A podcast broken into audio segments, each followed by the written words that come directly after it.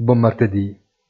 Quando tutto sembrava avviato verso quasi la monotonia, arriva una scossa dalla Cina che rimette tutto in discussione.